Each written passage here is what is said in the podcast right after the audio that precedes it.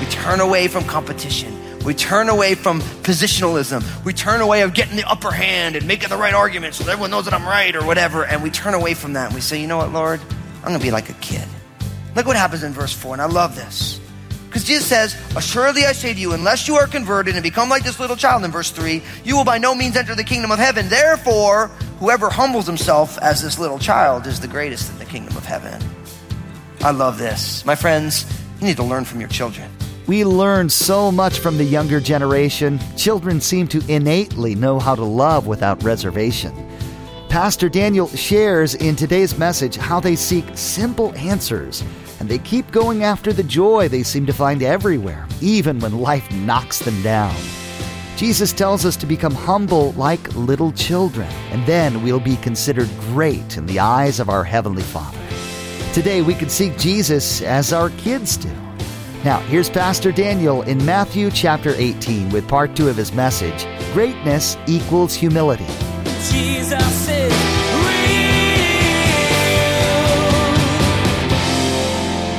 See, the question is, is, Lord, who gets to be the greatest in your kingdom? And Jesus says, no, no, listen, listen. You see this kid, this little child? Yeah, I want you to be like him, not like you. How cool is that? See, Jesus is, he's radical. He's graphic in some ways. It's a total reversal of the human value scales and systems that we live in. A child in that culture was of zero importance. I mean, it's even like today. When was the last time you and your family are going through a big thing and you grabbed the three year old and said, So what do you think about that? I just think about that, like my little Annabelle, you know, she's so cute. She sucks her thumb. She's just adorable. And like me and Lynn will be walking through something like, Annabelle, what do you think? Cake? I know it's awesome. She's brilliant. You know what I mean? Because sometimes the only way to fix something is to eat a little cake. Amen? because kids think about the world differently. And so we need to be convert. We need to turn. We need to, in some ways, we need to turn away from being like adults and we need to think like children again. And, you know, Peter said almost the same thing in Acts chapter 2, verse 38. And Peter said to them, repent, which means to turn, and let every one of you be baptized in the name of Jesus Christ for the remission of sins, and you shall receive the gift of the Holy Spirit. See, that's why we're doing baptisms today here at Crossroads after second service. Because baptisms, see, when you turn from living your own life and you turn to Jesus, right? Then Jesus says, I want you to follow me into the waters of baptism. Now, you know why that's important? Because when you go into the waters of baptism, it's like you go under the water and you come out again. It's like your old life dies with Jesus on the cross and you get buried in the tomb. And then when you come out of the water, it's like Jesus being resurrected from the grave. And the reason this is so important is because Jesus is asking each one of us to live our lives by a different script, a different packaging. See, our world says be in competition and live your own life and don't ever back down. And then Jesus says, no, no, no. You want to have eternal life? You need to die to yourself. That I can, that God can resurrect a new life in you. And when someone follows Jesus into the waters of baptism, they're saying, my life identifies with this crucifixion and resurrection, which is a whole different way of looking at the world than saying, I'm going to always succeed. I'm always going to be the most handsome, the most kind, the wealthiest. I'm going to get whatever I want. And see, and it's not meant to be a one-time thing. It's meant to be a descripting of one way of living and a rescripting of a new way of living. Now listen, right now, right here, I realize that in a church the size of Crossroads, Crossroads is not monolithic. You know, it's not like everyone's in the same spot here. There's some of you who are here who you put your faith and trust in Jesus a long time ago and even walking with Jesus for a long time. And then there's others of you who you just put your faith and trust in Jesus just maybe recently. There's some of you right here, right now. Today is the day you're going to put your faith and trust in Jesus for the first time. And there's others of you who are here who you're here and you're like, there ain't no way I'm putting my faith and trust in Jesus today and probably ever, but I'm here. So we have a large span. But this reality of not competing, but being converted and turning and letting Jesus write a new script for our life, this is really important no matter where you find yourself. Because if you're here today and you've already had your, put your faith and trust in Jesus, and you've had your faith and trust in, Jesus for a long time, this reality of death and resurrection, this idea of not jockeying for position, but being unconcerned about social status, like a child, it's powerful, isn't it? Because no matter how long you've been walking with Jesus, it's really hard to do that. We've had this here, and look, I'm going to use an example, and I'm not saying that in this, me or the Crossroads leadership did everything right, because we don't always do everything right. But what I have found is that when somebody believes they belong in one layer of leadership, and they get asked to step aside, and then they leave, it actually proves that they shouldn't have been in leadership in the first place. And I get sometimes people get hurt. I have to make decisions. Sometimes people get hurt. I get that. And I have to live with that. But the reality is, is that if you can't serve from any position, then you're really not a servant. Does it make sense? Now, I say that because I realize that for each one of us, that's the hardest thing to hear in the world. Because I know people, they love Jesus. I love Jesus. I've been walking with Jesus for almost 20 years. It's really hard not to expect things based on the status that I believe I deserve. But then Jesus shows up and he says wild and crazy things that only the King of the Kings and the Lord of Lords would say and say, no, no, no, listen, you need to be like a child. You need to be unconcerned about that because we serve at the pleasure of the King, and that's our only function. Does it make sense? So if you've been here today and you've been walking with Jesus for a long time, always be careful not to allow this idea of status start to drive your decision making. Because I'm here to tell you, if you if you're like a child, you realize, like my kids realize that certain decisions are not theirs. They may say, Dad, I don't understand the decision. Can you explain it to me? But they realize it's not their decision to make. But what happens when you get older, everyone thinks it's my decision to make. And I didn't like that decision. It's like, well, if it wasn't your decision to make, humility would dictate maybe you don't understand the decision. You see how it works? Now, I realize I say that in this context as somebody who I have to make lots of decisions. And pray for me. And pray for our leadership, because oftentimes we have to make decisions that are not easy. And, and they're imperfect situations and imperfect information. And you're like, Lord, what are you doing? And you're like, Lord, how do I do this thing? But no matter how long you've been walking with Jesus, it is so easy to lose sight of this, isn't it? It's like, well, if I'm not in that position, then God is calling me somewhere else. It's like, really? So, if you're a long term follower of Jesus, how many of us are got this thing nailed down about this? Be converted and don't be concerned about the position and the perks that come with the position. Now, if you're here today and you've never put your faith and trust in Jesus, God wants you to be converted too. See, when I meet people who don't yet believe in Jesus, they always have very extensive arguments about why they don't. And I know that because I was one of those people. I didn't grow up in a Christian home, and I remember starting to hear the gospel, and, and I'd be like, oh, well, this, and this, and this, and this, and this, and this, and this. And really, what it boiled down to is I don't really want Jesus to have to die on a cross for me because that actually says that I needed someone to die for me. But Jesus' encouragement is as important for you as it is for a long term follower of Jesus because he's saying, look, there's nothing more proud that says nobody can take the punishment for my mistakes. I'm going to take it on my own. Does it make sense? They're saying nobody's allowed to do that for me because I do it myself. But you know what's amazing when you start to think about it? Because I remember I was that person where I'd hear the gospel and I would say, Ain't no one going to give their life for me. It's my life. I'll deal with it myself. But then I started thinking about it and I realized that all the most important things, guess what? I don't choose any of those things. You guys know I like eating, right? Thank God I don't have to remember to digest my food. Because you know what happens? You eat and you just move on, right? It's like, uh, could you imagine if you have to remember to keep your heart beating? I mean, I can't even remember to take the garbage out most days. You know what I mean? It's like if you had to every second beat heart, beat heart. You know, it's like, you know, like we space out on that thing. the production of air so that you can breathe. See, all the most important knobs are on God's side of the wall. So why wouldn't salvation be on God's side of the wall? So people set up a self-salvation plan. I think some of you are there right now where you have this self-salvation plan. We're like, I don't want to believe in Jesus because I could save myself because I went to the Angelina Jolie school of trying to do good works while throwing my soon-to-be ex-husband under the bus. As if one offsets the other. And they don't. See, they don't. But that's, we live in a world that's like that. Now, listen, I have no clue what went on in Brangelina's home, believe me. And I don't want to know. I got enough problems with what's going on in the Fusco home. You know what I mean? But the idea is, is that each one of us has all these things that are going on. And if we're not careful, we're going to be on a self-salvation plan where we're saying, I'm going to save myself.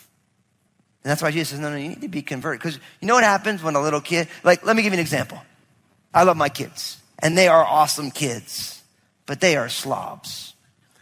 Like they come out of the womb sloppy. You know what I mean?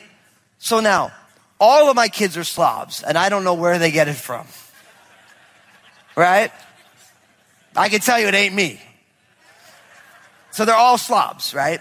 Every single day in my home, every morning we go through the same little thing with my kids. Your parents know what this is like. Okay, make your bed, brush your teeth, clean your room, get your backpack together. Is every parent with me? Am I the only one who goes through this every single day like it's the first time? Okay, and every single day, no matter what happened the day before, even you close, they, they, clean their room before they go to bed, somehow they wake up in the morning and the room is trash. I don't know how it happens, but it happens every single night, right? Now, when I say to my kids, clean your room, and they say, oh, come on, dad, I say, oh, come on, we do this every single day.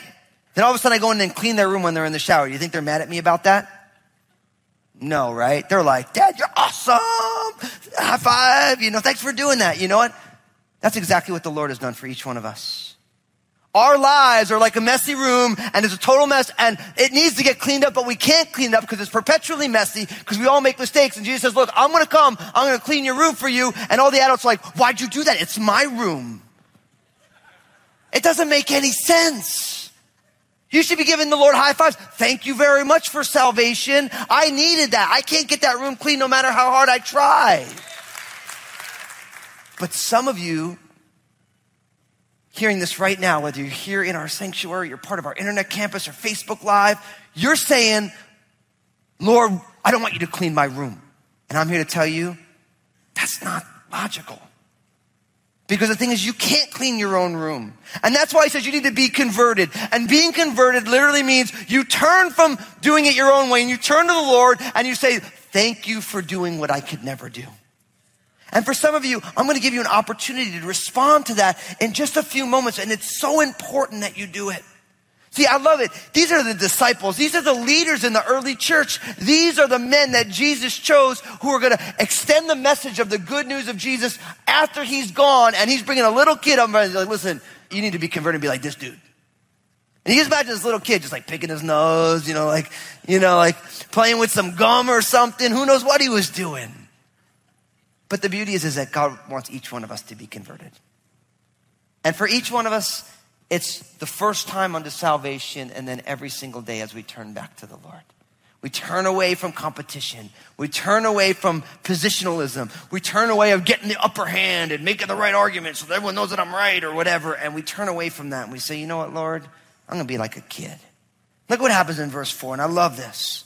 Because Jesus says, Assuredly I say to you, unless you are converted and become like this little child in verse 3, you will by no means enter the kingdom of heaven. Therefore, whoever humbles himself as this little child is the greatest in the kingdom of heaven. I love this. My friends, you need to learn from your children. You need to learn from your children. I Like it's a play on words because we're here to teach children, right? But even as we teach children, we have to learn from them as well. Because Jesus says, therefore, when you see the word therefore, what do we always say? What's it there for? That's Bible understanding 101. You see a therefore, it's a conclusion. You say, what's it there for? See, Jesus just said, unless you are converted and you become like this little children, you will by no means enter the kingdom. He said, there's no way into my kingdom unless you get converted and become like this kid. And he says, therefore, whoever humbles himself as this little child is the greatest in the kingdom of heaven. Wow. See why greatness equals humility? Because the child represents humility. to Jesus. Now, I made a joke before, and you know there's a difference between childishness and childlikeness. There's a big difference between the two.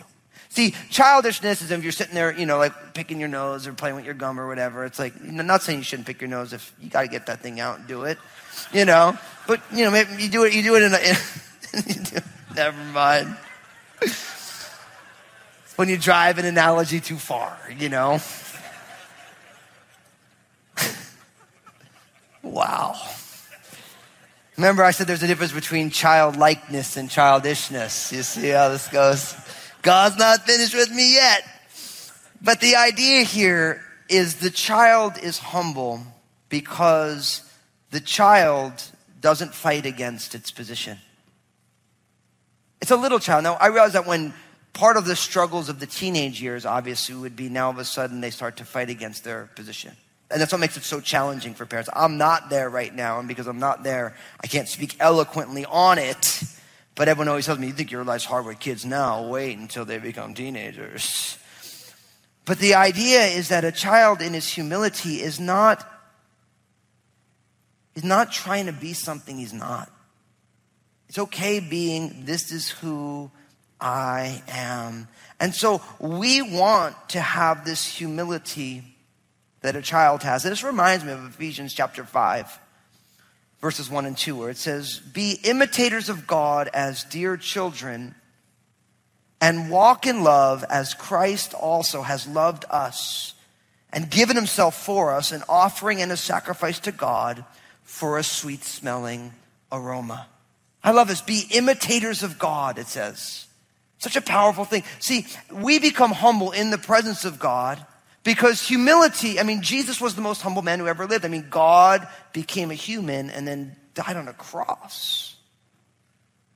And so when you and I are in the presence of God, God's majesty provokes humility in the depths of who we are. And what happens is we lose the ability to be humble when we substitute church for the presence of God. That's how it's so easy for Christian leaders. Right? I shared about leaders who get very upset when their position gets changed. Because sometimes you begin to value yourself by the position and not by the Savior. And so humility, see, you could spend your whole life in church and not be humble at all. And did not, I already confessed, this isn't my strong suit. I get left back there every year. I don't graduate to the next grade. I get left back. I'm in kindergarten on the humility if I'm going through the grade school humility, I'm still in kindergarten and I'm a pastor. You know what I mean? So the reality is, is that you could still be, you could be in church your whole life and still never start imitating God as a dear children and walking in love, the kind of love that Jesus had that he would die on a cross for our sins. And that's why this is so beautiful and perplexing. But every time you look at your kids, there's a beautiful humility in kids, isn't there? There's just something so sweet and innocent. There's something so non competitive. And it's something that the Lord, I believe, by His Spirit wants to place in each one of us. That we would begin to be unimpressed with ourselves. We wouldn't spend all of our time thinking, wow, you know, I really got this thing going on here. And, you know, and you find yourself just saying, Lord, I just want to love the way you love. And Lord, whatever hand you choose to deal my life, to use a card playing metaphor, I trust that you're good and you know exactly what you're doing. And Lord, I'm going to humbly walk with you in this no matter what. See, you learn that from your kids. It's so powerful when you start to see, if for those of you who are raising kids or you're helping grandkids or you're an auntie or you're an uncle or maybe you're not, or, you know, or if you're here at Crossroads and you're serving in Crossroads kids, you're not only there to give to them, you're there to receive from them. And there's so much for us to learn from children. Because in a lot of ways, even though they weren't of high social status in Jesus' culture, they're not in ours either. But there's so much to learn. I always think of my kids because I love the fact that kids have short memory. Like where they run. I just had this happen. We were hiking, you know, and my little Annabelle, she fell down and she hit the bottom of her chin on a rock. She scraped it. She was so sad, you know. But what was amazing is that she fell down, she scraped her chin, and what's the first thing she cried out for? Daddy. She reached up her arms. I love this. It's like I picked her up. It's like when we fall down and we skin our knees, we should be reaching for our Heavenly Father. Daddy. And sure enough, like any dad, I just picked her right up and she cried on my shoulder and, and I was holding her and I was hugging her. I said, Oh, I'm so sorry that happened. Are you hurting? She said, I'm hurt. It so much, Dad. You know? And so I was just hugging her and she's, you know, getting boogers and blood all over my shirt. And I didn't care. You know what I mean? She's my little girl. And then you know what happened? After she cried, I gave her, I'm like, you want some water? Yeah. I gave her some water. And then she was up climbing the next rock. And I love that because you know what happens when you're an adult and you skin your face on a rock? You don't ever touch a rock again, right? You're like, I ain't gonna get on that rock. Last time I was on a rock, I skinned my face. If I told Anna, hey, anybody wanna go hiking? She's like, yeah, let's go. You know, it's great. You know, it doesn't even matter. She's got like scab growths coming out the side of her head, you know. But I love that about little kids because they don't spend their time cataloging hurts. They get hurt, they get cared for, and they go back to it. And that's something that we can learn, isn't it? Because for so many of us, we have these long memories. But we can learn from our kids and primarily from their humility. Look what it says in verse 5. It says, Whoever receives one little child like this in my name receives me.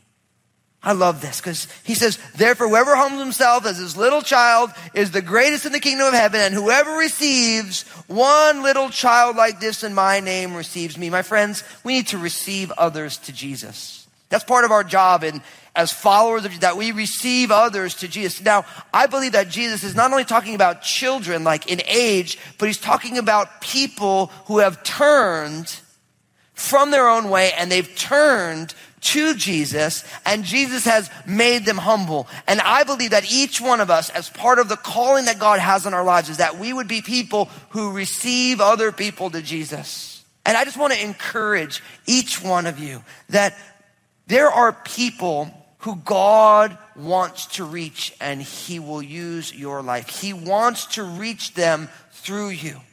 And I just want to encourage you to grab hold of that because Jesus says, whoever receives one of these little ones in my name, who do they receive? Me.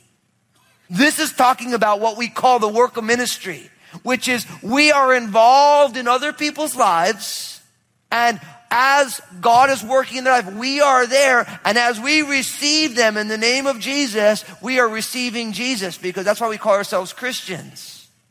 Because we are like Jesus because Jesus has made us like him.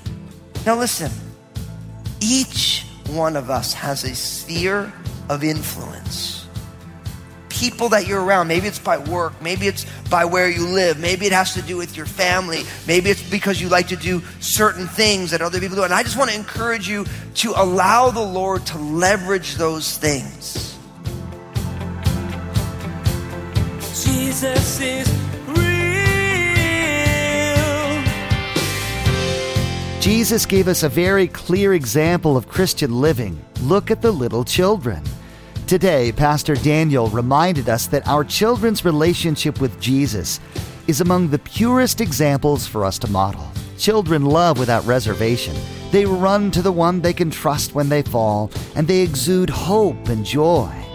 Christians should do likewise, allowing love and hope to lead us and running to Jesus at all times. Jesus is Real Radio is the radio ministry of Daniel Fusco of Crossroads Community Church. The messages that you hear each day here on Jesus is Real Radio were produced from messages that Pastor Daniel shared on Sunday mornings and the midweek study. It's our prayer that this teaching from God's Word blessed and encouraged you in your walk with Jesus Christ. Hey everybody, Pastor Daniel Fusco here. I'm the lead pastor of Crossroads Community Church. I love that God invites all of us to be a part of His family, and I wanted to invite you to be a part of my family of faith. In Vancouver, services on Sundays at 9 a.m., 11 a.m., and 1 p.m., or in Southwest Portland, our service on Sundays at 10 a.m., as well as midweek services Wednesday at 7 p.m. at both campuses. We would love to have you join us, and if you're at a distance, check us out on our internet campus, crossroadslive.tv. I look forward to seeing you soon. Join us again again here on Jesus is Real Radio, and Pastor Daniel will reveal to us